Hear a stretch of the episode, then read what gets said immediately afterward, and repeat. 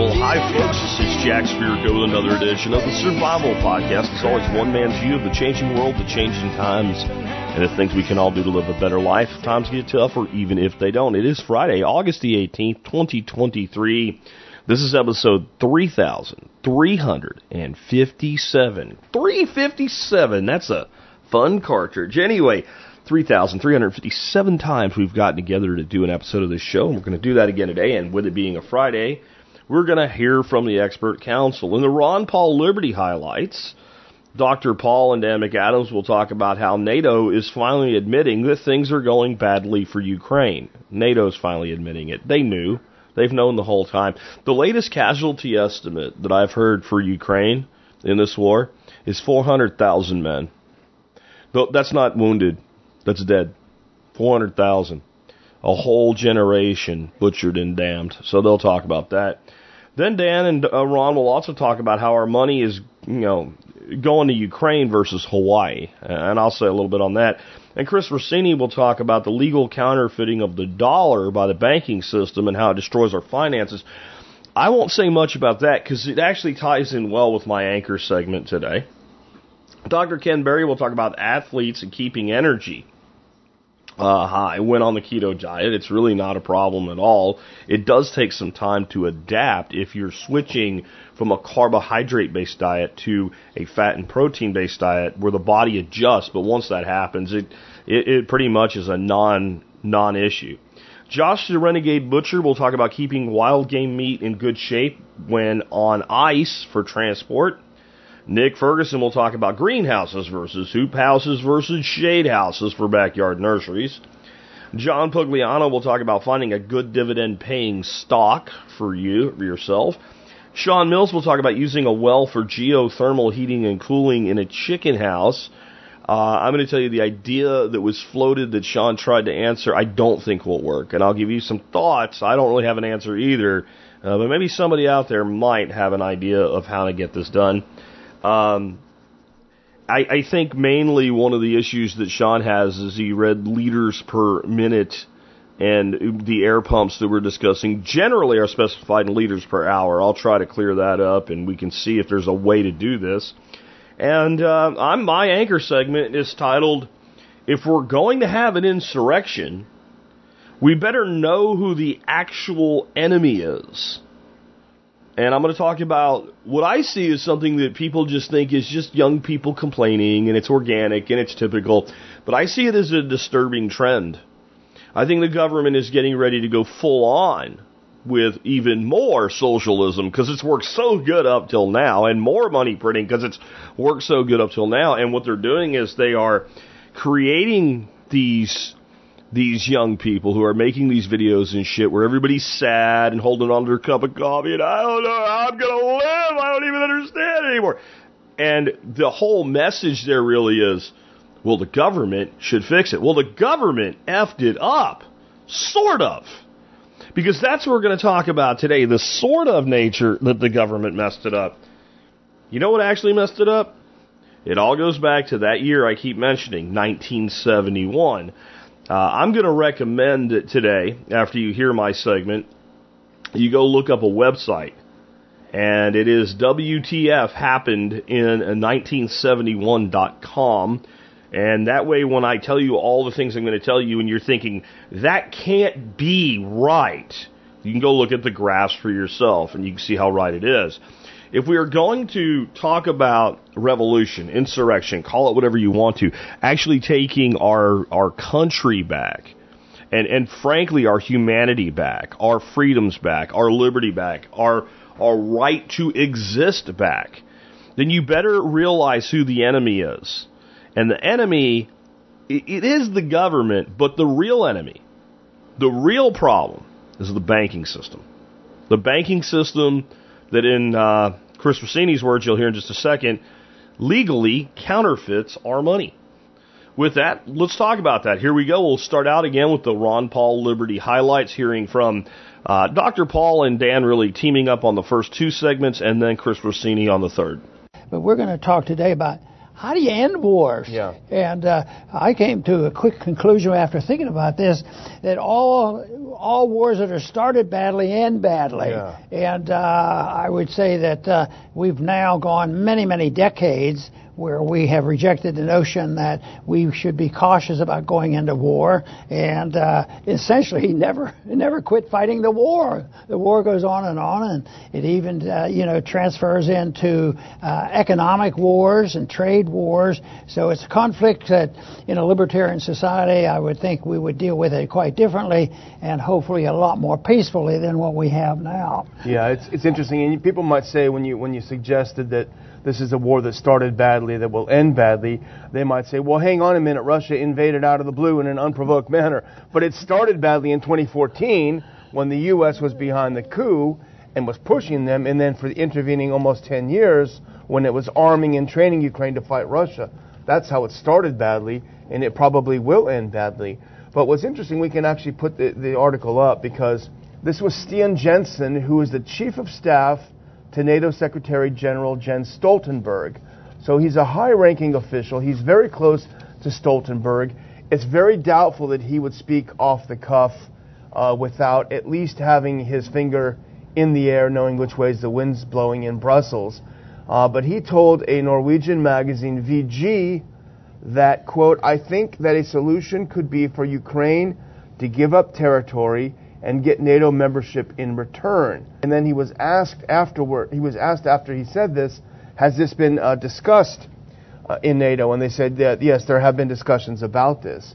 So it's very interesting. And it's not interesting because of that nature of the deal, because it's a non starter from the beginning for a number of reasons we'll get into.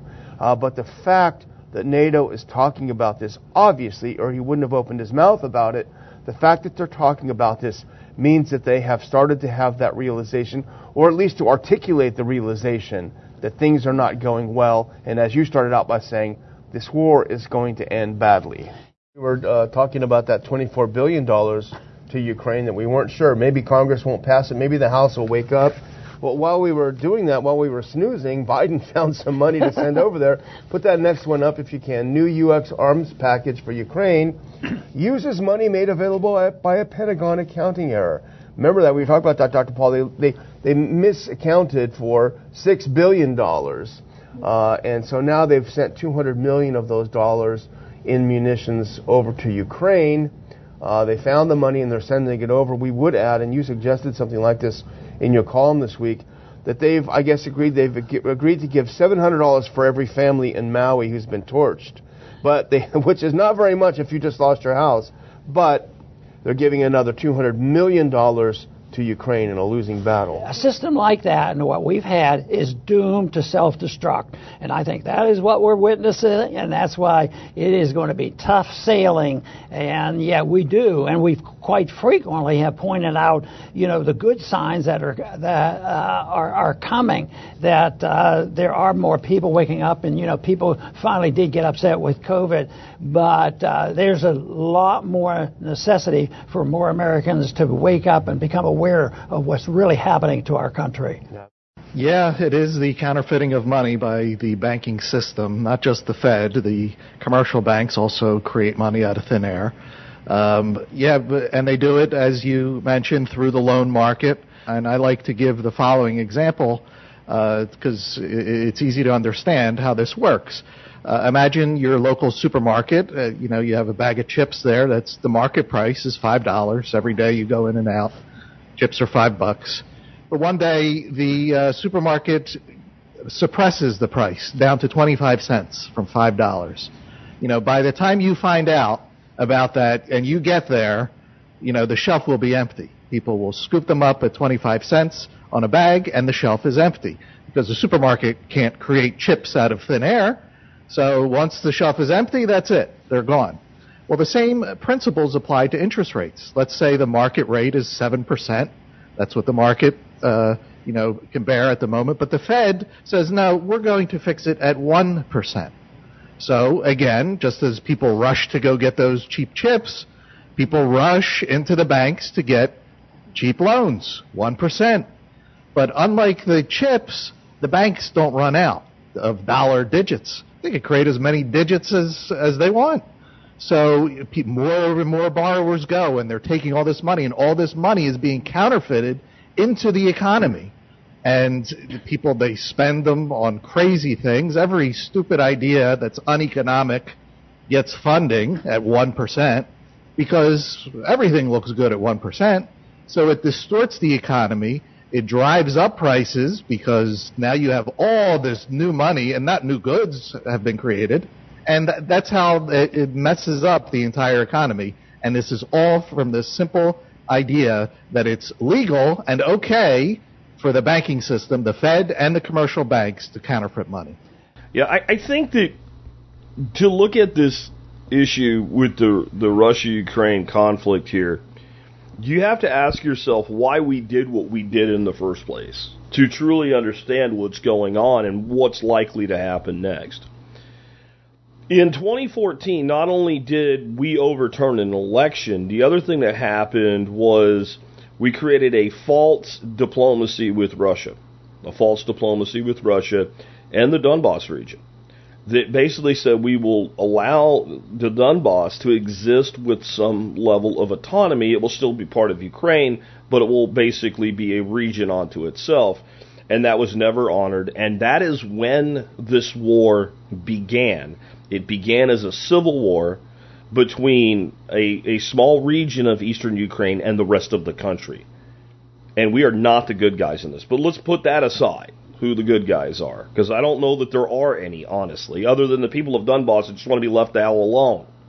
Okay, they might be the only good guys in this at all. But what we did is we did a head fake. We pretended, we pretended um, that that the Minsk Accord meant something, which it never did. And since then, uh, Merkel, former PM of Germany, has admitted publicly, and at least several other uh, leaders have admitted publicly, that all it was was a stall tactic so that we could heavily arm and train Ukraine. So you have to understand that's what happened. We we, we made a deal that that the Ukrainians weren't even part of on behalf of Ukraine that we knew we were not going to honor, and then we armed the shit out of the Ukrainians and I think Putin believed that the Ukrainians were on the verge of themselves coming into Donbass with full on force. And that was part of why he did what he did. All right, that's not good or bad on either side. That just is. That just is.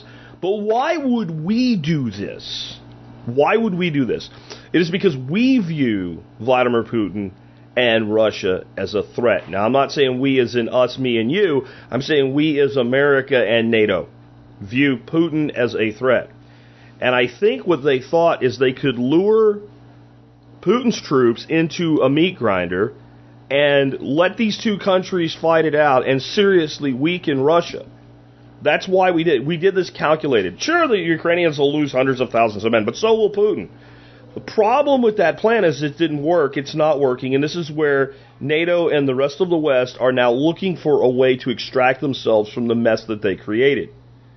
The Russians did not full on invade Ukraine. They used tremendous amount of restraint. I know some of you get mad when I say that, but the fact that Kiev exists, okay, is proof that restraint has been used. There are, if you go search for them, you'll find a bunch of bullshit saying they're not real, but they are real. You'll find countless videos right now of women decked to the nines in Kiev at nightclubs dancing the night away. There is no war in Kiev. There never really has been. There were some skirmishes at the beginning. It was part of the overall strategy that basically Putin was using as equivalent of the National Guard. And it was a distraction. And what happened is Russia took the territory that they have and it bought them time to completely fortify the lines. And the meat grinder is there. It's just a one-sided meat grinder. It's a one-sided meat grinder. Ukraine is losing probably 10 to 1 on men, both to death and to injury to the point of being disabled and no longer to continue. And Russia has a much bigger country with a lot more people. Right? Who couldn't have seen this coming? Who didn't? T- did I tell you this is what we would end up with? I did. Not because I'm a genius, not because I'm, you know, Spirigodamus, because, duh, just do the math on this. But NATO, in their arrogance, believed that this would turn into a two-sided meat grinder, and they they did not mind a whole generation being butchered and damned. And now, what they actually have is a stronger Putin and a stronger Russia. You can try to twist that. The media damn sure does. But the reality is, Putin is probably more popular in Russia than ever. Life in Russia is like life in Russia always has been for the average Russian. They they are. You have to think about this. Even though that war is right on their border, the average Russian thinks about that war as to it affecting them unless they are conscripted or in the military or have a family member who was. About as much as the average American really thought about the Iraq war a couple of years into it. That's going on over there. I got my own shit to worry about. And now we are trying to figure out how to get out of it and try to claim some victory.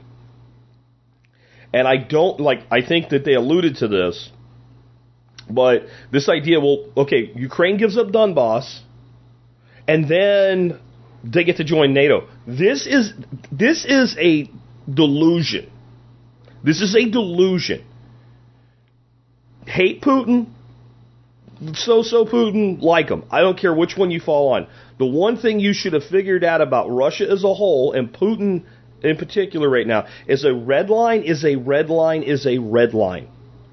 It's not like an Obama red line where well, we'll back it up a little bit. We didn't really mean it. It's kind of a pink line, maybe a little gray. I don't know. No, a red line's a red line.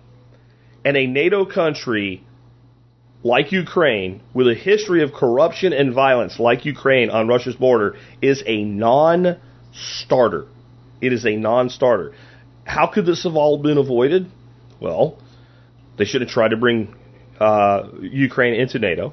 But the most common sense thing that they could have done was to carve out for Donbass and made them an independent nation in respect to their borders. They wouldn't be part of Russia now, and they are, no matter how many times they tell you they're not. And Ukraine would have remained very much allegiant to the U.S. and NATO without having to put Ukraine in NATO. And that would have created a buffer nation between Ukraine and Russia, and Putin would not have invaded. That doesn't mean it, it's it was the best thing to do overall. If we want to do the best thing overall, we have to rewind about a hundred years here. Okay, Th- this has been going on, but one thing you have to take away from this, you have to take away from this, or you cannot understand it. Every time they talk about democracy in Ukraine, they are lying. Ukraine is not a democracy. Democracies do not ban opposition parties. Democracies do not suspend elections. Democracies do not take opposition leaders and throw them in jail. Democracies do not throw priests and nuns in jail for speaking against a war.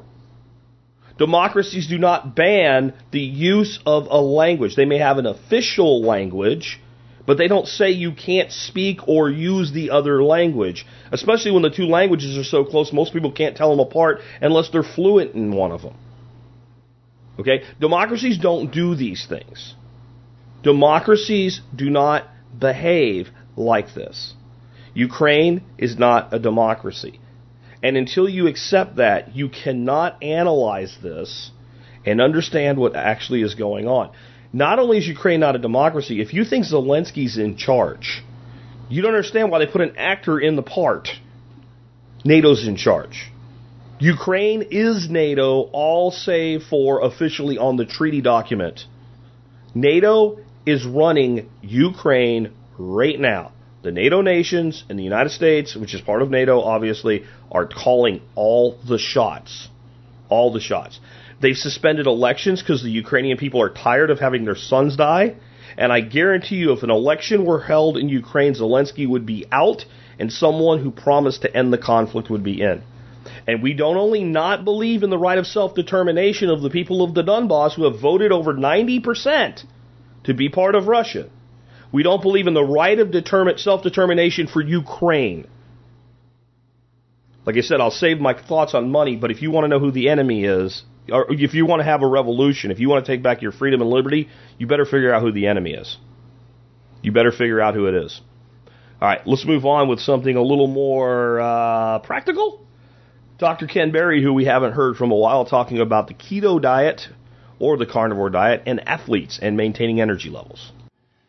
Hey, Jack and the TSP crew. This is Dr. Ken Berry answering a question today from Brian. Brian says, My daughter is starting her sophomore year at high school next month and is planning on taking her lunch. She has just started eating the proper human diet and would like suggestions on what to take for lunches so she doesn't eat the same three things all the time. She does not have access to a microwave or any way to heat anything after she leaves the house. She is also a power lifter and is an athletic trainer for football. So she is concerned about keeping energy throughout the day. She has to be at school starting at 5:30 a.m. until 3:30 p.m. Thanks. So let's do this in reverse order. First of all, the the keeping energy throughout the day question. What she's going to find when she becomes keto adapted she's been eating a proper human diet for two or three weeks, is that she doesn't have energy dips at all, uh, including when she doesn't eat at all. And this is one of the superpowers that eating a proper human diet gives you is you don't have that after lunch crash where you want to take a nap. And at, at 3 p.m., 4 p.m., 5 p.m., you're not you're not tanking like most people do who are still eating a high carbohydrate diet. So don't worry about that. Uh, but she has to get keto adapted first before that's going to really take full effect. Now, what can she take? So, obviously, beef, butter, bacon, and eggs. Uh, you can take, and I don't know if she's keto or carnivore, so let's just pretend she's keto.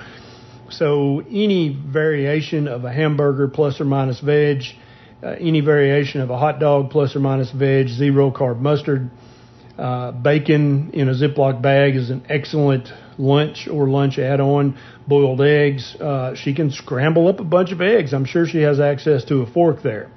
Uh, she can have a Cobb salad and, and hold the lettuce. That's what my wife Neisha does when she goes to a fancy restaurant. You should see the waiter's face when she asks for double egg, double bacon, double cheese, double avocado, and hold the lettuce. It, it's it's it's a it's a prime moment of entertainment for me. Also, another great thing I love to do is get sliced roast beef. And if you're trying to stay carnivore, then she can just squirt some zero carb, sugar free mustard in each slice and then roll it up. So she's got like a little roast beef roll. But if she's keto, she can add some sliced up bell pepper, a little bit of tomato, uh, some uh, asparagus, any number of things she can put in her roast beef roll up. And she can also do this with any deli meat, all of which are healthy and fine, whether it's ham or turkey or chicken. But roast beef is my personal favorite. But I think that you may be freaking out here a little bit when you stop and relax and take a breath and actually think about this. You're going to be able to think of hundreds of things that she can take to school with her that do not require reheating while at school. Hope this helps and best of luck to your daughter in her powerlifting. This is Dr. Berry. I'll talk to you guys next time. Yeah, I completely agree with Ken's assessment. I also will tell you there are uh, athletes that are more of like endurance type athlete uh, types and all that are keto in their daily lives and tend to use a little bit of uh, carbohydrate prior to uh, athletic performance. Uh, specifically, again, not so much to power short term athletics, but things that are more like long distance running and things like that. Yeah, I don't think it's necessary, but it you're you're you're talking about a person that's not going to have health issues because of it if they wanted to do that. Moving on, let's talk about meat. Meat from the field. I had Jim Shockey on this week, and we talked about how hunters eat like kings. But if you're going to do that, you got to get the meat home. You got to keep it cold so it doesn't spoil.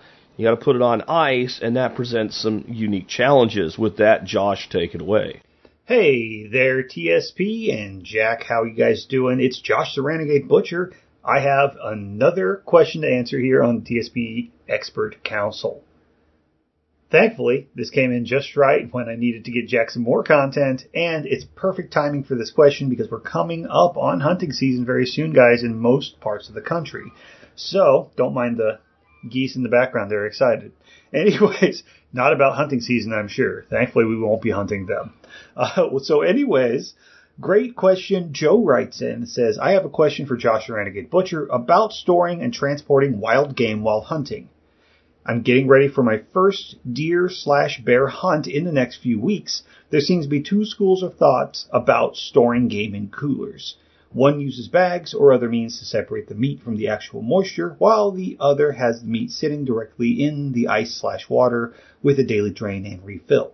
I'm curious, what's Josh's advice for storing gaming coolers, especially if it may be for a few days before I can get to processing? All right, that is a great question, and I wish more people would ask me this because if you've ever dealt with somebody who's a deer processor and you ask them their opinion on this, you're probably going to get a similar kind of response. It's uh, it's one of the hardest things we have to deal with.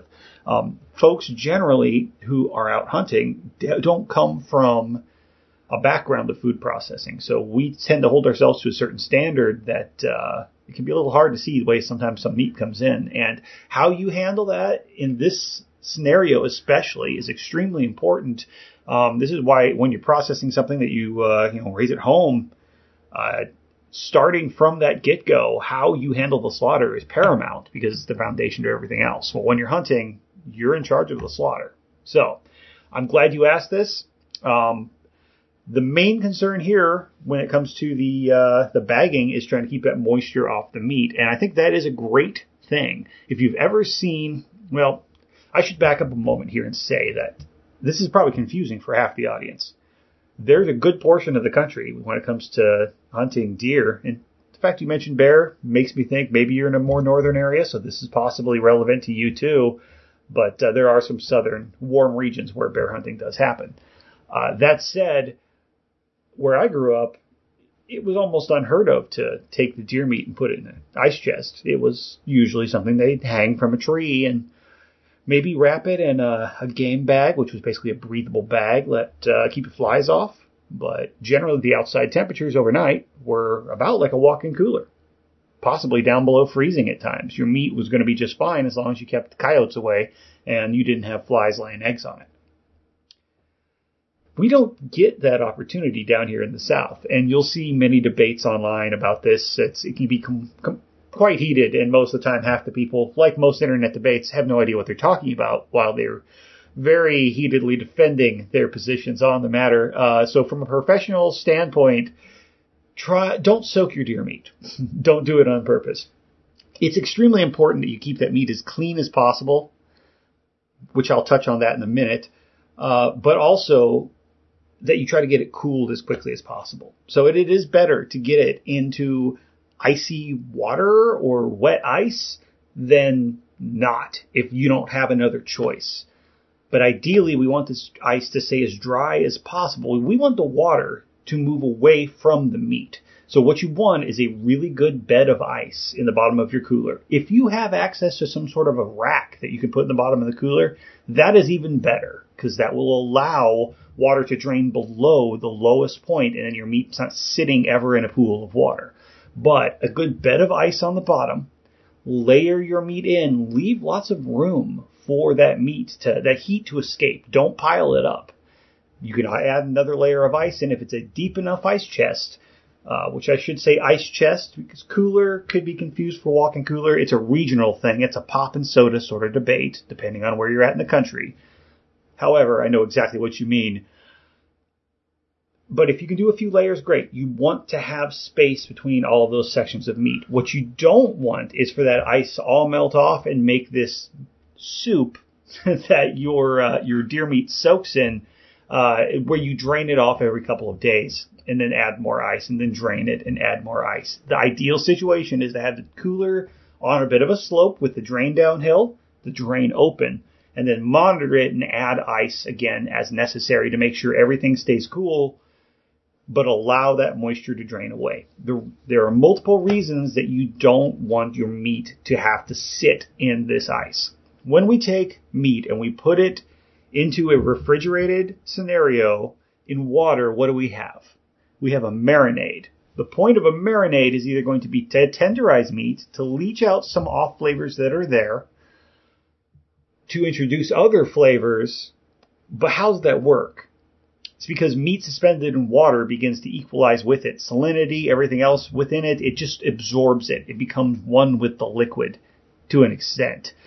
So anything that's in that water which includes anything that was on the surface of any of the meat. If while you were in the field processing this deer, you had feces, hair, dirt, dust, pollen, anything that you didn't want on that meat, touched any portion of it, it's all throughout all of the water now. And if it's bacteria, it's now introduced throughout it. So as soon as the sun hits that cooler because you didn't leave it in the shade and putting it in the truck bed was convenient or something, and that temperature rises above 45, 50 degrees, that bacteria begins to propagate all throughout the surface of everything that's in that water. So we see spoilage happen very quickly. Uh, the other thing is people seem to have this idea, especially in some climates, and I think it's a, a result of that uh, that southern necessity to have to use ice chests when we're hunting uh, during this time of the year. People have gotten in this traditional idea that because that's how Grandpa has always had to do it, um, we can get rid of that nasty gamey taste, which I'm sure Jack will agree with me. Gamey is not a flavor.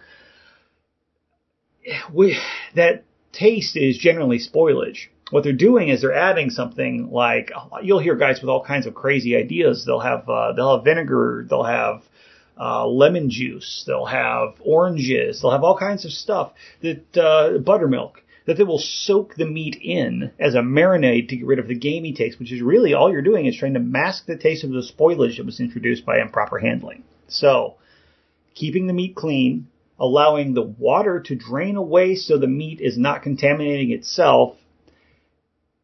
These are huge paramount things. Another very, very important thing that you can do that really helps, and I've learned this even more so when it comes to, say, tricking a deep freezer into working as a as a cooler for a pig or whatnot. You can put a temperature regulator on it. This does work, folks. We've done it quite a few times. But remember, heat rises. Heat will rise like a gas. If you take that lid on an ice chest, which is going to be the same as a, a deep freeze, and you crack it open for a few hours and you leave it a few inches open, remember that heat rises so that cold stays down with the meat your meat's not going to get hot because there's air above it that's warm. What it does allow is all of the body heat that was in that muscle tissue to rise up through that ice and instead of be trapped in a sealed box with it and melt that ice even faster, it allows it to escape out through the lid. So within a few hours on ice, generally your meat is going to be down to pretty much 32 degrees. Doesn't take much, especially with ice contact. Like I said, it's ideal if you have a rack on the bottom of your, your ice chest, but it's not totally necessary. But you try to avoid having it soaking in that water.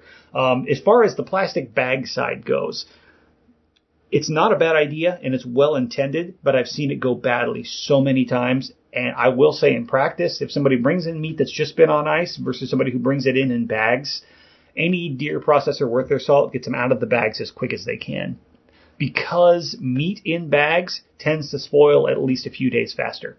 It's a strange thing, but it has to do with airflow and has to do with aerobic versus anaerobic environments. Uh, you create a breeding ground for bacteria. The other thing about it is no matter how well sealed that bag seems to be, I've seen some of the best high quality Ziploc bags in the same situation. They always seem to have a way to leak. Water still manages to get in there and then it stays trapped. So even when you do drop it off at the processor, your meat is soaking and losing flavor and potentially being contaminated. I don't see much benefit, much upside to keeping it in the bags unless it is pre-chilled and dried and then put in the bags. And even then, uh, that's more of a temporary uh, storage solution, like in a refrigerator or something, until you can get around to processing it. So um, those are my tips. That's how I try to handle my meat. Uh, if you have access to a dry cooling, like a walk-in cooler, get it there as soon as possible and try to get it off of that water because the quality of your meat does suffer the more wet it gets, especially something like venison. It's a wonderful meat. You don't need to water it down. You don't want to lose that flavor. It's very valuable. Anyways, guys, uh, I'm going to jump off here. I've got a few more to get recorded. I hope you guys have a wonderful time. Good luck out there hunting. Keep your knife sharp, but keep your mind sharper. I pretty much agree with everything there, including the fact that gamey is not a flavor. Spoiled meat, poorly processed meat, um, residue uh, hormones from hock glands on your knife blade into the meat that you're cutting. All of those things taste bad. They're not gamey. And I've, I've even been challenged by Chef Keith. So he's like, try eating antelope that live on sagebrush in Wyoming. And I have, and they're delicious. You have to process meat correctly. You also have to cook it correctly. That's really not germane to this discussion, but I find that people tend to very much so overcook game meat out of ridiculous, irrational fears. One, of course, is the chronic wasting disease concept, and the reality is to cook a prion to the point where it's no longer dangerous, you have to cook it to about 600 degrees, which means you would incinerate the meat. Because I'm not talking about under a 600 degree broiler, I'm talking about the meat temperature. That you have to get up over 600 degrees Fahrenheit, and I think it might even be higher than that. So it's irrational, and you shouldn't do it. Um, Josh's method that he described the cooler slightly canted toward the drain, the drain open to allow the water out, monitoring the ice is pretty much what I do. A rack is a good idea. This is actually what I do. I don't like meat in a bag. Okay? I don't.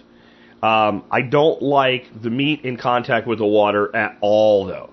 So what I tend to do is I put that big layer of ice down at the bottom of the ice chest that Josh is talking about, and I'll lay a layer of like uh, contractor grade garbage bag on top of the ice, and then I will set the meat on top of the bag as a layer of separation so the meat can still breathe. And I'll take maybe, you know, I use a big, giant, like 100, 100 uh, gallon cooler. Take like two more bags of ice and I'll set that on top of the meat, right? And I'll poke little holes in the bags toward the side and kind of set everything so the bags kind of like their high point is where the two bags come together in the center and the bottom of the bags with a couple little pinholes in them are over to the side. That lets that water drain down as those bags melt and go down into that bottom and then drain out the drain hole. And I I will always leave that open, that drain hole. Uh, if you're somewhere where you just can't leave it open constantly, then you need to set like a reminder and like once every hour go drain it so, wherever you can. The other thing is like I, I can't agree anymore with the idea that these people debating this don't know what they're talking about. What happens is people learn a thing. They've only seen the thing one way. And you got a guy in Maine talking shit to a guy in Florida, and, and, and they're both right, and both believe the other one to be wrong because they're in different scenarios. And the guy in Maine has never hunted a deer when it's 85 degrees out and it's 75 degrees overnight. He's never done it. He doesn't know anything about it. He has no idea what he's talking about. And the guy in Florida has never hunted a deer where you could easily hang it in a tree and leave it there for half a freaking week and the meat will actually get better as it hangs. And I'll tell you what we here's what we used to do when I grew up in Pennsylvania. If it was cool enough out to allow for it, we would hang the deer in a tree. We didn't even skin it. We would hang that deer skin on in the tree, okay, gutted and allowed to drain out, and we would let it hang for a day or two. We would then move it down into our cellar. There we would skin it, and if it was cold enough, we would let it hang for several more days there. If it wasn't cool enough, then what we would do is we would skin the deer really quickly, break it down into quarters, and then we had an old refrigerator that we would put it in, and we would let it age there. And this is part of why you don't want the water. Water makes meat mushy. If you watch professional butchers and you see how fast they are and you're kind of amazed, one thing you should notice is I guess you can't know this without knowing this. That meat is cold, but it's also aged. And that makes it hard and when meat is hard, it cuts nice.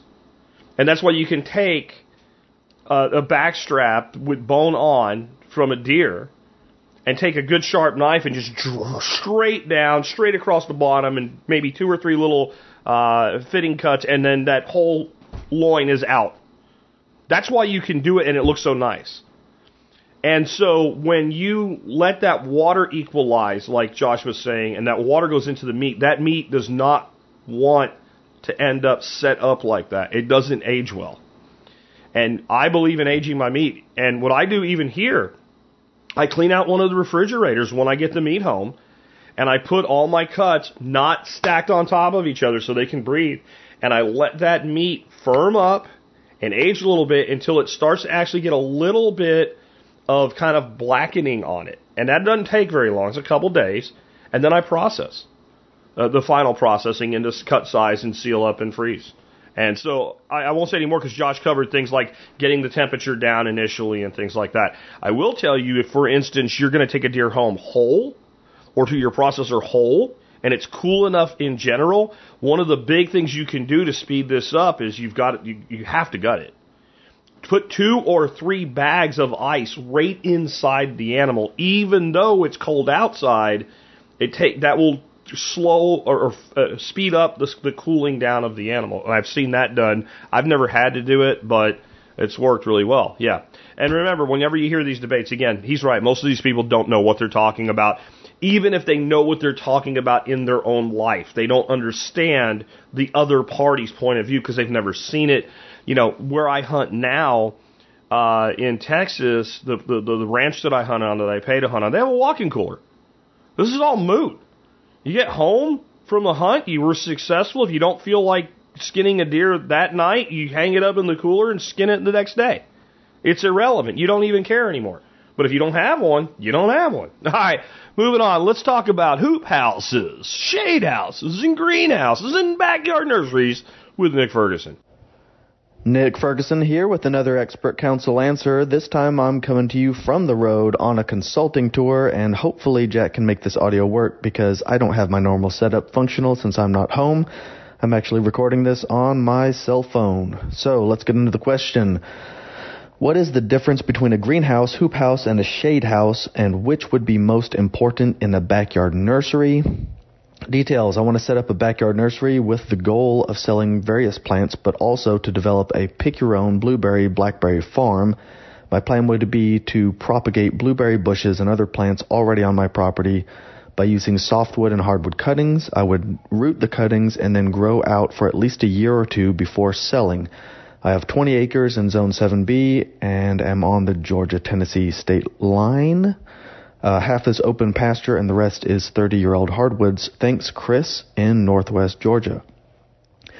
Um, good question, Chris. Um, I'm actually pretty close to Northwest Georgia right now. I was just over in Toccoa uh, earlier today. So, uh, really, the main difference between a greenhouse and a hoop house is the type of construction and materials.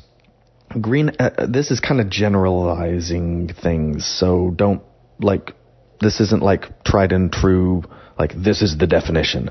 Uh, greenhouses are often actively heated in the winter, and hoop houses are typically of a little bit lighter construction and meant more for season extension with more of a passive heating. But, you know, like I said, that's not always the case. It's just kind of sometimes that's the only real difference between the two.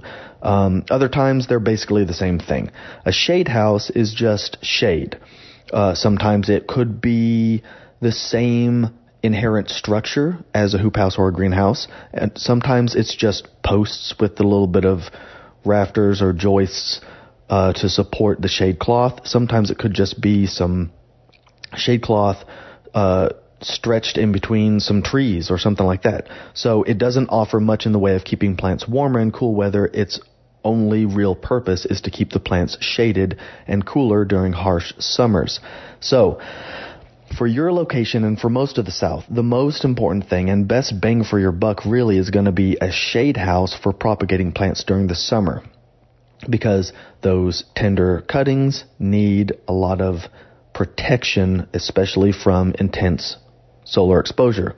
So greenhouses or hoop houses are fantastic, don't get me wrong, but if you ask me which one is going to be the best value for the money, I say some kind of shade structure is probably going to get you the most value for the dough.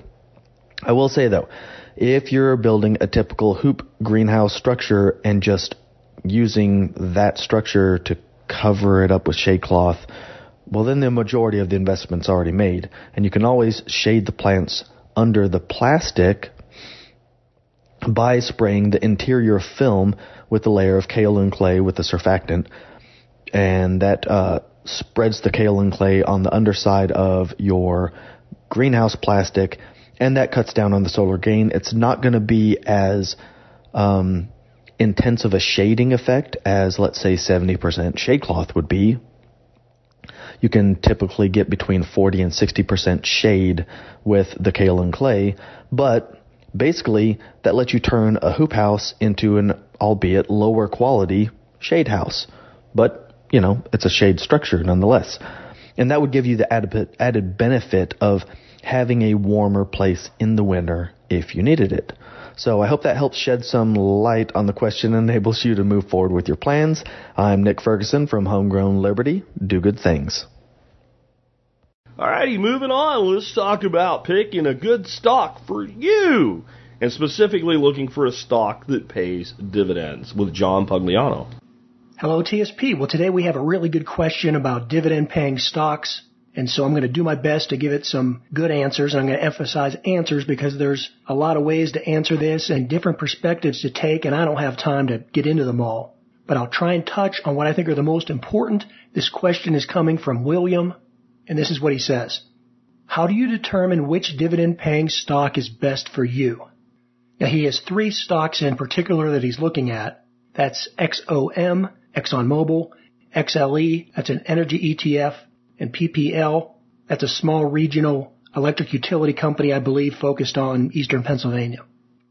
And what he's wondering is, should he take the higher price stock with a larger dividend or the lower one with a smaller dividend? You know, part of that rationale is if he pays less for this stock, then he can buy more of it. Okay, William, the framework that you're looking at on this, especially on the, you know, price of the stock versus the dividend, it's really the absolute wrong way to look at things, but don't feel bad. Most people do. This is why a lot of people focus on investing in lower price stocks because they think they're getting more for their money. Let's step back and not even think about stocks. Let's think about eggs. EGG like duck eggs, chicken eggs. You know, imagine that you're going to buy a dozen eggs, and they're all the same kind of egg. They're all chicken eggs, they're all duck eggs. So they're eggs, they're a fungible commodity, they're all the same. Now you're going to pay more for 12 eggs than you're going to pay for 6 eggs. So just because a half dozen eggs cost less money than a dozen eggs doesn't mean that you're getting a better deal by buying only 6 eggs at a time. In fact, usually because things sold in bulk are priced lower on a unit level, you're probably getting a better deal by spending the extra money and buying the dozen eggs instead of the half dozen. But how do you know that? Well, you have to do math. You take the number of eggs you're buying and you divide it by the amount of dollars that you're paying for those eggs. So then you come up with a unit price. Well, that's the same methodology that you want to take when you look at stocks. It's not the price that you're paying for a particular stock but rather it's how much are you paying to buy that stock in proportion to how much corporate earnings you'll get for it. Then just like the example with eggs, you can determine the unit cost of that profitability. That's how you determine which stock is more valuable than the other based on what you're paying for it, which is the best deal. And so for example, let's say you're evaluating two stocks. One costs $20, one costs 100. Well, the $20 stock is earning a dollar in earnings, so it has a 20 times markup or 20 times price per earnings ratio, right? Because the cost is $20, it's earning $1, 20 divided by 1 is 20. Now the $100 stock on the other hand is earning $6 a share. Well, 100 divided by 6 is about little more than 16 and a half. So that higher dollar stock is only selling for about a 16 and a half percent premium where the lower cost stock is selling for a $20 premium. So in this case, the higher price stock is actually the better value. So in the example of the three stocks you gave, they're all paying about the same dividend. It's all around more or less three and a half percent, a little more or less. So that's the egg, right? They're all equivalent. They're all fungible in that regards. And your money is going to earn that three and a half percent whether you have $100 in there or whether you have $10,000. So as long as you're putting all your money to work, it really doesn't matter. The three stocks you're talking about, they all trade on the low end around $25 and on the higher end around $100. So to the extent if you only had $25 to invest, yeah, you'd be better off putting in a PPL because you could buy one share of that and you couldn't buy any shares of XLE or ExxonMobil. But on the other hand, hey, if you only have $25 to invest, what are you doing investing? Again, that's a topic for another day. But back to your question, since these are all paying roughly around the same dividend, we want to look at what the price per earnings ratio is. And really what's most important is not so much what it was in the past, it's what is it expected to be in the future. Now the problem with that is that this is a forecast or an estimate into the future. So you won't know with 100% certainty. But, you know, it's the best you have. So you have to deal with it. In the case of the three stocks you gave me, actually one of them is an ETF and it makes it even harder to calculate what the earnings are. But in terms of the two stocks, PPL is a little bit less than 15 times forward earnings, while ExxonMobil is only a little bit more than 12. And so this is a classic example of where this stock that's selling for $108 a share, ExxonMobil, has a better valuation and therefore is less expensive than the much cheaper stock, PPL, which is only selling for around $25. Now that price per earnings ratio is just a very simple way to look at it, but I want to emphasize the importance of what future growth percentages are worth. So it's not only how much you're going to earn next year, but how much will you earn in addition to that in the following year. It's a derivative of earnings looking at constant future growth.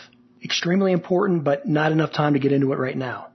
Hey, one final thought, and if you listen to my podcast, you know I've talked a lot about this over this past year, and that's taking a step back and with interest rates being as high as they are and really the highest we've seen in some 20 years in terms of real rates compared to inflation.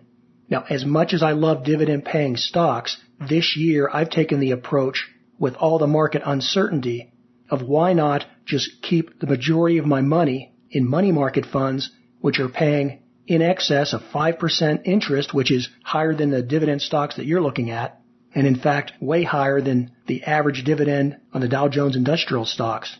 And in getting that high dividend in money market funds, you're also receiving the security of not having any market volatility. Your money is safe, it's 100% liquid, and is paying a fantastic dividend. So I encourage you to take a look at money market funds and consider them, at least for the short term, as high quality dividend paying stocks. William, thanks for that great question. Until next time, this is John Pugliano from Investable Wealth and the Wealth Standard Podcast. Yeah, I've always been mystified with this. About the only place in the investing world that this makes sense to me is if you let's say you're stacking silver and you're doing it because you believe that one day you'll barter it then I think having more units makes a lot of sense because you have smaller units, so you have a more effective barter medium. Where if you were doing gold, an ounce of gold is what seventeen hundred bucks or something. I didn't check it any time recently, but you know over a thousand, somewhere between fifteen hundred and seventeen hundred bucks, I guess is what it's been kind of floating around at. Um, that's that's a lot of money in a single unit. So I get it. To anywhere else, it makes no sense, including silver and gold if you're buying ETFs. You should invest in the, the commodity or the security that you feel has the greatest potential to go up. And just because it's lower per unit does not mean it has greater potential to go up. I've heard people say, well, I buy penny stocks and $2 stocks. They can't go to zero and they're already low. No, that's not true at all. They can totally go to zero. A $10 stock can go to $5 just as easy as a 100 can go down to 50 and a $10 stock can go to 20 uh, no easier than a $100 stock can go to 200 that's just not how things work. So when you make a, a, return on your investment of 17%, it doesn't matter if you made 17% on a really expensive stock like Berkshire Hathaway and you had two shares, or you make 17% on 5,000 shares of a really cheap stock. It doesn't matter. And dividends kind of work the same way, even more clearly. I will say that while I have a real hatred of the oil companies in a lot of ways, Exxon is one of the best long term stocks to hold as both a stock that appreciates across time and pays pays pretty damn good dividends. Um, my son has, I think, about ten thousand dollars worth of Exxon stock that started as eight hundred bucks.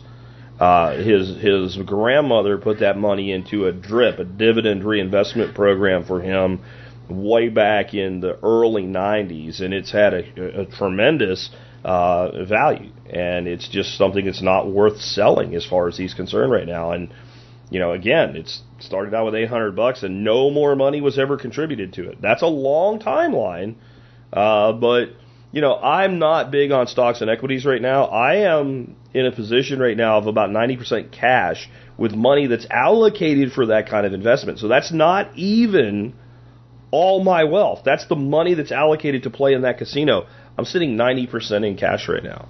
I think that we are going to see a real reckoning here. So I'm not saying not to do this. I'm saying there is probably a potential, if you're concerned about the number of units, to get more units if you wait a little bit. Because there has to be a reckoning with this. And as I said, you need to understand it's really a time to be patient because it will happen overnight, but it won't happen tonight, is, is the way you have to look at it. And the 08 crisis was very visible in late 06. Right? There was a reason when I started this show in mid 2008, one of the first messages I gave was get your money out of the stock market. It was obvious. It could have went another year. I would have gave you the same advice. When you can see the storm coming, accept that the storm is coming, and it's coming. Uh, next, let's talk about a well casing and trying to use it for geothermal heating and cooling for a chicken house. And I'll have some thoughts on this one. Hey guys, it's Sean Mills with HackMyHomestead.com and the Hack My Homestead podcast. And today I've got an expert council question coming from Mr. Martin. Martin says, I have an unused well casing on my property that I would like to use for both a poultry water source plus geothermal heating and cooling of the chicken and duck poultry house. I have joined the Pumping Water with the Sun by Sean Mills Kickstarter campaign to learn how to pump the water, so this question relates to the geothermal aspect. The well is cased with 6 inch iron pipe. The water surface is 300 feet down, and the bottom of the well is 320 feet down. I'm building a 14 foot by 30 foot timber frame poultry house over the top of it. To provide cooling in the summer and warming in the winter, my idea is to run an aquarium air pump tube down below the frost line and just have it force the geothermally stable air up into the poultry house. I'm in zone 6B in eastern Washington state. Can you improve on my idea? My only reservation at this point is that the air pump I use for my aquarium in my house has an annoying vibrating sound. Thank you. Well, I can't really do anything about the sound. Uh, all the air pumps I've been around have that forced air vibrating sound, so I think you're just going to have to deal with that. But if you build that chicken house to an average height of about eight feet, uh, then you will have about 3,360 cubic feet of air to cool. So sizing the pump appropriately will be very important. Uh, most aquarium pumps that I saw online when I was researching for this question were about 75 liters per minute. I know Jack runs a bunch of aquariums. Maybe he knows of bigger aquarium pumps, but most were in that 75 liters per minute range. 3,360 cubic feet converts to 95,144 liters. So you would theoretically get an air changed every 1,268 minutes or 21 hours. Meaning if you ran it continuously, you would at least be able to get uh, or be able to replace the ambient temperature with, with earth temperature air once per day. So the real question is how much would 108,000 liters of 55 degree air pumped in at 75 liters per minute impact the 95,000 liter structure at ambient temps? And then the follow up question to this would be, is this you know, more cooling than just running a fan from the south side of the structure near the ground with a vent in the north side of the structure just below the eave of the roof where you're going to have uh, a thermal chimney effect going on and you're pulling much cooler air in from the south side. So I'm not an expert on Newton's law of cooling or thermal conductivity of air, but I would say that your program will probably work and I'd love to know what your findings are in winter in particular. I got a feeling that a rate of 75 liters per minute into a 95,000 liter structure is not going to do a ton of cooling. Um, my guess is that ventilation would do a better job of cooling in there. I could be wrong though, um, but it seems like just generally in my mind that 55 degree air when it's you know 20 degrees outside um, might be a better solution for keeping those chickens warm. And the chickens, of course, are going to throw off a lot of body heat uh, themselves. Uh, I have actually never had an insulated chicken house. All my chicken houses have been uninsulated, and, and there's never been a problem as long as there weren't any real big air gaps in them.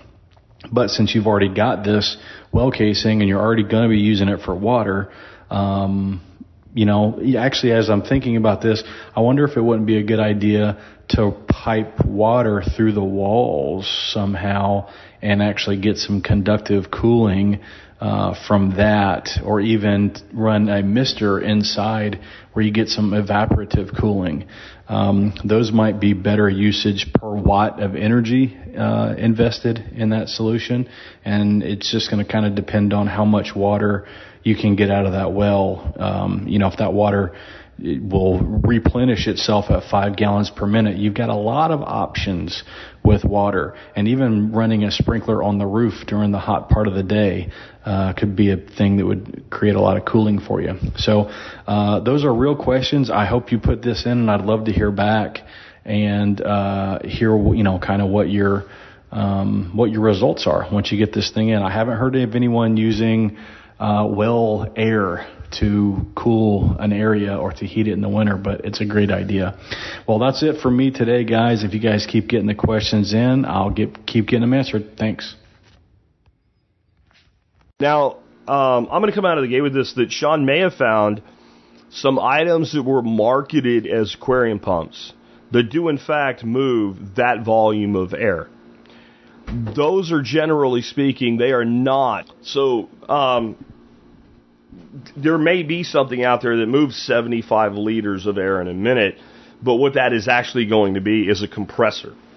And there are some small compressors that are marketed to aquarium and small pond enthusiasts uh, as air pumps, but they're really they're, they're tankless compressors you well you generally see them they'll have like fins like air cooled fins on them. They'll look kind of like an air cooled motor which is in no sort of a kind of a way what they are. They tend to run really hot and if you think an aquarium pump is noisy and annoying these things are really annoying. It's an air compressor right? And uh, I don't really know the volume of air they produce and I don't know if it'll work in this situation. My gut is no. Let's talk about like if you ask me what is the best aquarium air pump I can buy. I don't even have to think about it. It's an Eheim 400. And that is for 400 liters of air an hour. An hour. So that's why I think that maybe Sean saw that, thought that number was really, really low and figured they must have meant hours, or maybe he was looking at a compressor. If Sean's number's right, I agree with him. It's not enough volume of air. The numbers that I would see coming out of something again like an Eheim 400, which is basically two 200 liter pumps in one casing, with two separate vents is it's a piss trickle in a pond and you're trying to turn the turn the temperature. Think of it like water. If you had a, a, a pond, a 5,000 gallon pond, and you were going to put 500 gallons of water in it an hour, you might actually help hold or alter the temperature. But if you're going to do 50, it wouldn't matter. It would dissipate. It's like throwing an ice cube in a swimming pool you know, I I love I love my kiddos and all, but I mean, remember one time they they froze like four gallons of water, and they went out and threw it in the pool, a twenty five thousand gallon pool, and thought it was going to drop the temperature because it had gotten so warm. Well, of course it it won't move the needle at all, and so I think without a significant volume. You, you, you're not going to get much. I like the idea of getting an actual water pump in, involved here and then using some sort of timed misting system or something like that because you got to give dry out time in between for the cooling, which I think you'll find for chickens is way more important uh, than the heating. They, I mean, chickens do pretty well in a shelter in all but the coldest of cold environments with no supplemental heat. They are they are little heaters in of themselves, uh, and you can also just simply give them areas where they can get warmer. Like if you give them shelter within the shelter, they'll go in there if they feel the need, and then their body temperature will help keep that smaller shelter uh, even warmer for them. And and they know what to do. They they're very good at thermal regulation. I don't know what will work here. Um, the the way there's another issue too with an air pump. I have no idea how far an air pump like that can push air through a tube uh, before there's enough back pressure that it, it stops working. But air pumps, just like water pumps, have a head right? How far they can pump. And generally it's almost like a reverse head because you're pumping water, you're pumping air into water usually. And again, something like the Eheim 400, which is a very, very good German made, like top of the line pump, uh, their spec is good to two meters of depth or about six foot.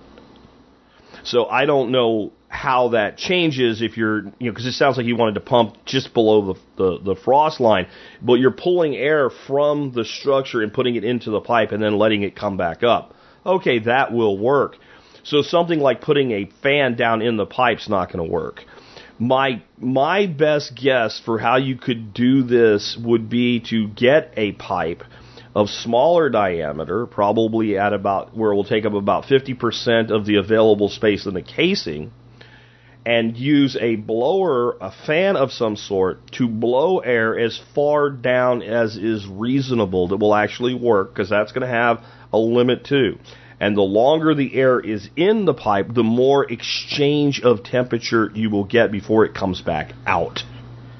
And maybe someone else has some ideas here, but what I can tell you is an aquarium air pump of any kind is going to do absolutely nothing with temperature out of that casing. Absolutely nothing. It will have no effect in any measurable or meaningful way but it has the the, the, the, the well itself has the capacity one way or another for it to work. Okay, so um, I think it needs a different engineering look at this than uh, a, an air pump. I just I just don't see the volume there. Again, 400 liters an hour from a top of the line aquarium pump. Uh, I will say that if you want a quiet air pump and you don't want to spend a lot of money uh, for an indoor tank, uh, Tetra Whisper would be a good model to look at. They're very inexpensive. They are very quiet. And the big thing that you have to do with air pumps is they have rubber feet, and those rubber feet need to go onto something that's going to be quiet in of itself, and it needs to be level, and then you'll get a much more quiet experience from an air pump. You'll probably hear the bubbles more than you'll hear the pump itself. If you have it sitting on something like a box, which many people do, like behind their tank or whatever, on a table, a closed-in table or a closed-in aquarium stand. That's a box. What you're hearing is the the, the vibrations of the pump are actually turning uh, the box into a speaker. And something as simple as cut a small piece of rubber, maybe an old mouse pad, and put that down, and then put the pump on that, and your noise will just go to almost nothing. All right, moving on. Let's talk about what I want to talk to you guys about today. The year 1971 and I really, I've mentioned this, but I, I don't think I've spent enough time driving home just how true this is. Again, there's a simple little website, just like a one pager, super long scroll. And I recommend you check it out. And it the the URL is WTF happened in 1971. And 1971 is 1971.com. WTF happened in 1971.com. Well, um, as you should know, in 1971, Richard Nixon, in order to protect the most powerful and resilient economy in the world, the United States economy, uh, reneged on our entire monetary policy in Bretton Woods and said that the dollar is no longer convertible into gold. Now, there's a second lesson here, and I, it's a short one, and you should have learned it a long time ago. But the most important, and this happened, like we just had the anniversary this week of this occurring. I think it was at the beginning of the week or the end of last week. Um, the word is temporary. Nixon said he had directed the, the Secretary of the Treasury to temporarily suspend the conversion of the dollar into gold, mainly because, uh, what's his name from France now? The name went out of my head. Um, was basically committing economic warfare on the United States, converting every single dollar that came into French custody back into gold immediately.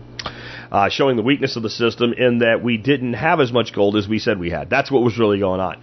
But we temporarily did it, and it's 52 years later this week, and it's still that way. There's nothing so permanent as a temporary government program, is the old saying, and it's an old saying for a reason, because it's true. But in 1971, when we ceased to peg the dollar to gold. The excuse, again, was that, um, you know, the French are, are converting all the dollars back to gold and creating a run on, on the gold and the dollar. That is true, but it wasn't a real reason. It was they wanted to spend more money than they had. That's why. They wanted to spend more money than they had. And they wanted to do it in an unfettered way. And we, we converted over to a true 100% debt backed system by fiat. I don't like calling it a fiat monetary system because, in many ways, as long as it was done with a modicum of responsibility, a fiat system would be better than what we have. I'm not saying we should have a fiat system, I'm saying a straight, true fiat system of the government simply deciding how many dollars need to exist at any one time and actually printing them uh, in many ways would then be checked by the economy itself and we wouldn't end up with trillions of dollars in unfunded liabilities and debt because the money itself would not come with debt and that's how our money comes today but if you don't, or if you're not the one that pays the debt, and the banks don't pay the debt, and the government doesn't pay the debt, you do. That's that's what inflation really is. It's you paying the debt. Then you don't care. Then it's ba ba ba ba ba ba ba time to party. And if you go look at this website, you'll see things that you would expect to see there. You'll see things you would expect, like productivity since 1971. The American worker is 246 percent more productive. More productive than he was or she was in 1971. But compensation is only 115% higher. And if you go back, that particular graph starts in 1948. And from 1948 to 1972, it was roughly a 90% increase in efficiency and a 90% increase in compensation. In other words, while not 100% locked, production and compensation were very strongly correlated until 1971. You would expect that if you look at something like the GDP, the real GDP versus wages, and all of those types of things, income gains, uh, and you know who got more money than who did. So, uh, if you look from 1945 to 1971 uh, the what I'm not saying that one class moved up higher than the other, but like the 95th percentile of earners, like people in the top five percent, the median earner, right in the middle, and the people that were in the lower 20th percentile, they were directly correlated. In other words, when the the super rich got higher incomes, so did the super poor. They didn't catch up, but they maintained the income disparity wasn't there. And everything breaks in 1971. Again, these are things I would expect that if you went and looked at this, you go, yeah, okay, that makes sense. But what about incarceration rates? Incarceration rates went through the roof in 1971. Well, that that can't be related to this, but but it is, right? And you could look at it and say, well, you know, causation and correlation are not always the same thing. But everything, everything happened and began its its super rise in 1971. Um, if you look at something like the um, the rates of type 2 diabetes per 100,000, they went they began a meteoric rise in 1971. That seems like it wouldn't be related. Rents and cost of housing began a meteoric rise in 1971. That does seem like it makes sense, right? Um, how long a couple would have to save uh, a, a portion of their income to be able to afford a house, and that doesn't mean because in 1969 people did exactly what they did today. They went to a bank. They said, "Here's my down payment. This is the house I want to buy." The bank approved the loan, and they gave them the loan it would take on average up until 1970 around two and a half years. In 1950, it was 2.3 years. In 1960, it was taking people a little bit more, about 2.6 years. By 1970, the number had begun to come back down, 2.4 years. So right in there, you're, you're looking at roughly two and a half years. By 1980, it was up to th- almost four years. By 1990, it was up to five years. By 2020, before all the COVID stuff went completely nuts, it was right at seven years. Now, again, this is one of the statistics that when I tell you all of this is due to fiat and what happened in 1971, you're probably like, oh, okay, I, I get it. I get it. Um, what about the occurrence of peer review? The occurrence of peer review. So, how many things were peer reviewed before 1971? Very, very little, and it went meteorically up. The need to have things being peer reviewed. I'll just leave that one for you to ponder. Um, the number of countries having banking crises. Uh, if we if you take out the Great Depression, a big spike there, the banking crisis was very very low. Generally under five percent of countries experienced banking crisis in any given cycle, and it was more like you know right after 1971 it up into the 25th percentile and sits right now in the 15th to 20th percentile. Again, that's something you probably are like, oh, okay, well, yeah, yeah, it makes sense. The United States national debt. If you look at the national debt of the United States, it, it, it is it is insane. The parabolic rise that began when 1971. Again, you would be like, oh, okay, I get it. But it's it's it's not just money in of itself. How about how long you had to work? How many hours you had to work to buy a share of the S&P 500. And that would be one share of stock in every company in the S&P. In 1971, you had to work about 30 hours to do that. 30 hours of work, you could buy one share in the S&P 500. Okay? Today you have to work about 120 hours. But again, Okay, I, I get it, Jack. That's that's you're still on money here. When you said everything, how about children per women? So the average woman in 1970, throughout her reproductive years, would have about five children, somewhere between four 4.7 to 5.1 over a period of about 50 years was the average number of kids. Today, that number for the world, not just the United States, is about 2.5, and that's barely at re, uh, barely at a rate to keep population uh, from going into decline. In the United States, it's like 2.3. Right? Trends in obesity among children and adolescents. If you look at the obesity rate in children and adolescents, this graph goes back to 1963 all the way up to 1971. It's basically flat. And kids started getting fat. And I know from being a kid myself in the 1980s, we didn't have a lot of fat kids. But I think kids were fatter on average than they were, you know, in in the 60s. Today, childhood obesity is an epidemic. 20% of people aged 12 to 19, prime living years, 20% are obese in our country. 20% of 12 to 19 year olds are obese, and all the expansion of the size of our children and their health going downhill started in 1971. How about physicians and administrator growth? So there is some growth in physicians. It's so small I can only estimate it on this graph. I would say looking at 1971 to uh, 2009, which is where this particular graph ends, the growth is somewhere in the neighborhood of 150 ish percent. It could be 200, it could be 125. It's very hard to tell on this graph because it's so skewed by the growth in administrators.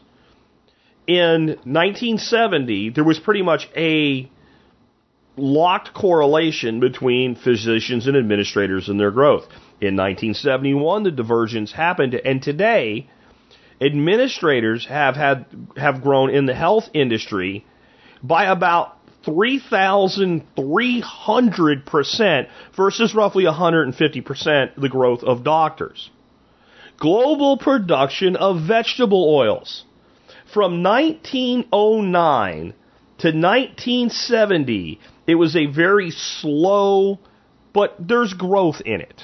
There was growth in it. We were beginning to farm more of these crops exactly in 1971, the production of vegetable oil, which is like palm, soy, canola, sunflower, peanut, cottonseed, corn, rice, all those vegetables that we use, these seed oils, began a steep and dramatic incline. And it, and it only got steeper and steeper as time went by. Right? Okay, now think about this. 1971, we changed to a fiat system, and the production of seed oils explodes through the roof. Meat consumption.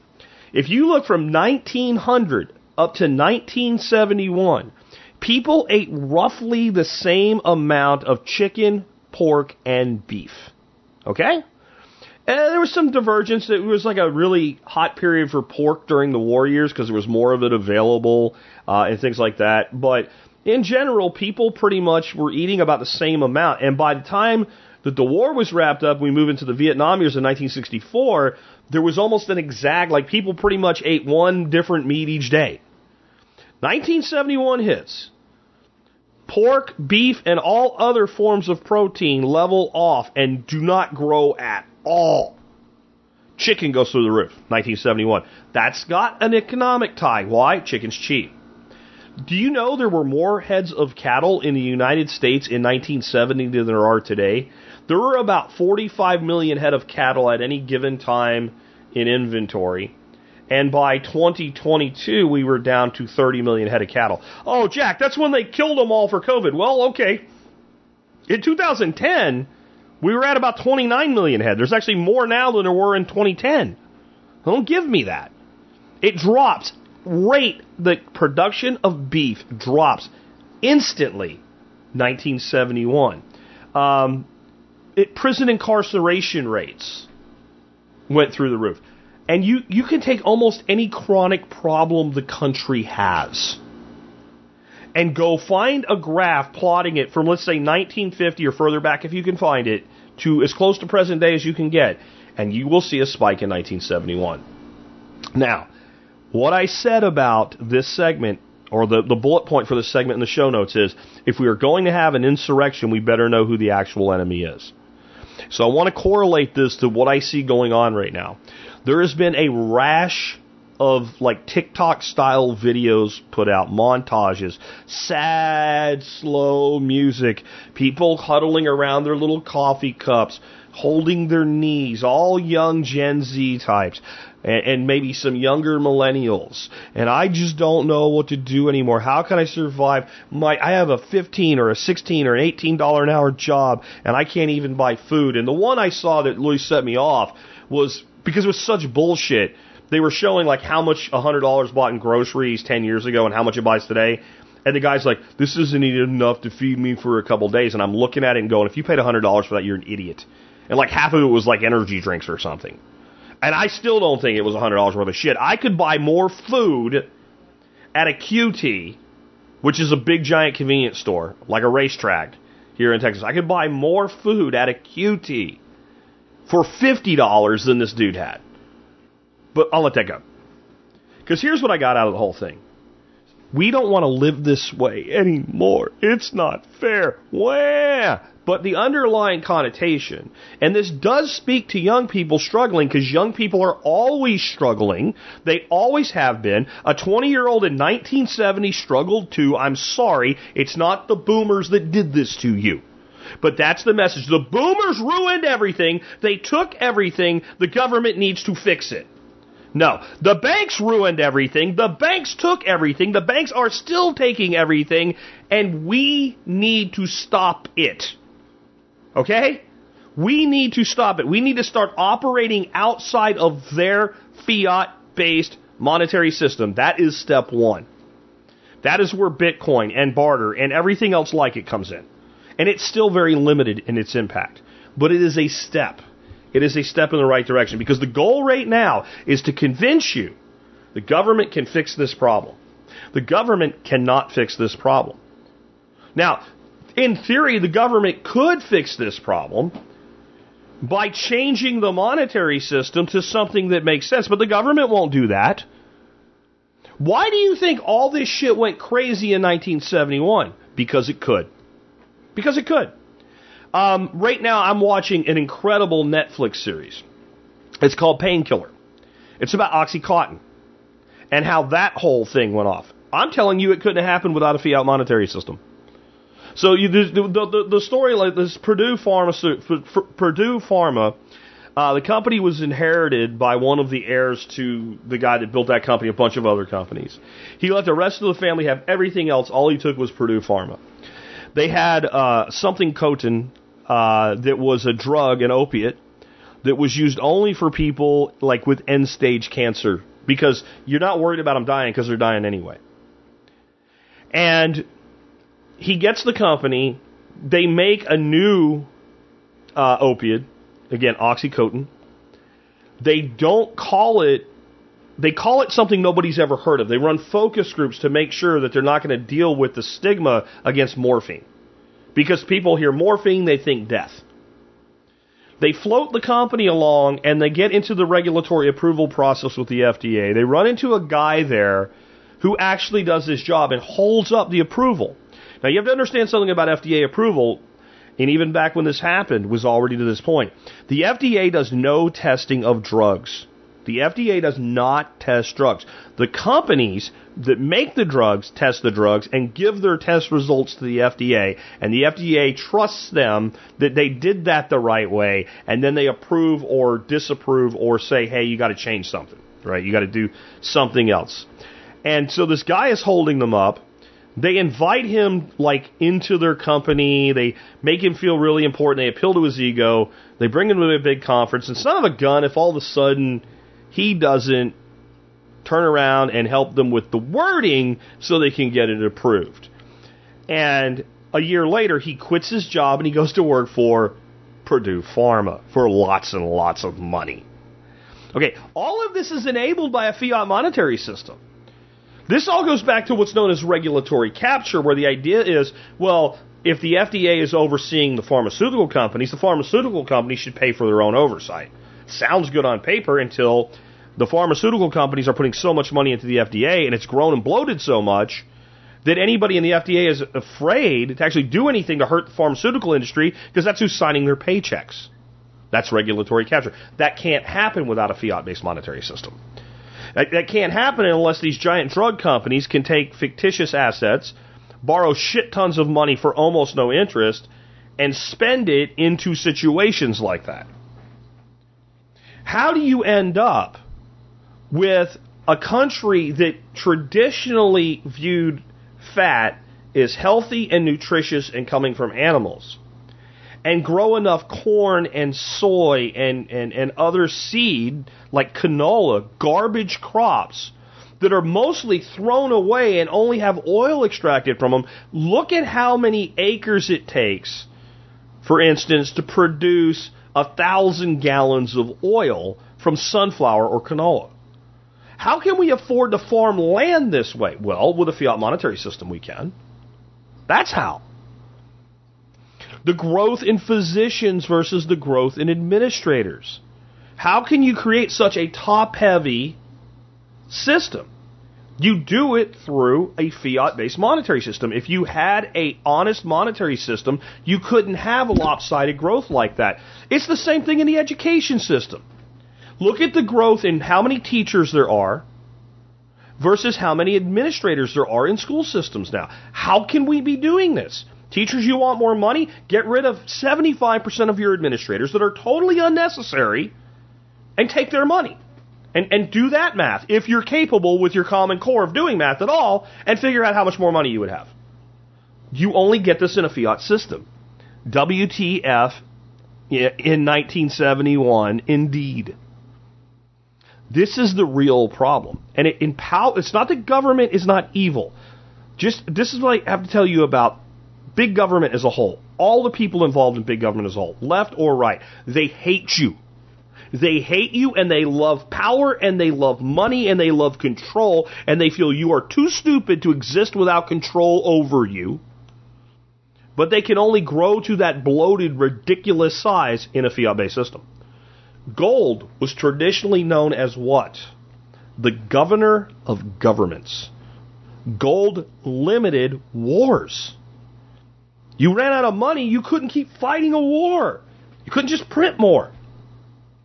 Same old story, all over again. This time, industrialized to no end.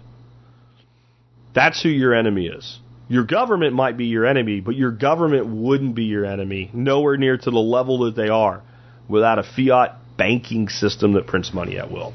With that, I think we're going to wrap up today. I went way longer in that segment than I planned on. I hope you guys have a great weekend. I'll be back on Monday with an all new episode. We'll dig into something on Monday more practical. Maybe we'll take a Tuesday and do something more in the lines of looking at current events. I know I don't know who, but I know I'll have a guest on Wednesday, and they're always great. Uh, Thursday will be a Just Me show, and we'll, we'll do an expert panel all over again. With that, guys, take care. Have a great weekend. Are they gonna bail you out or just run you around? They said you should have a house the American way. A dollar down, a dollar a month, and you never have to pay. There's a better way do this. Let me show you a better way.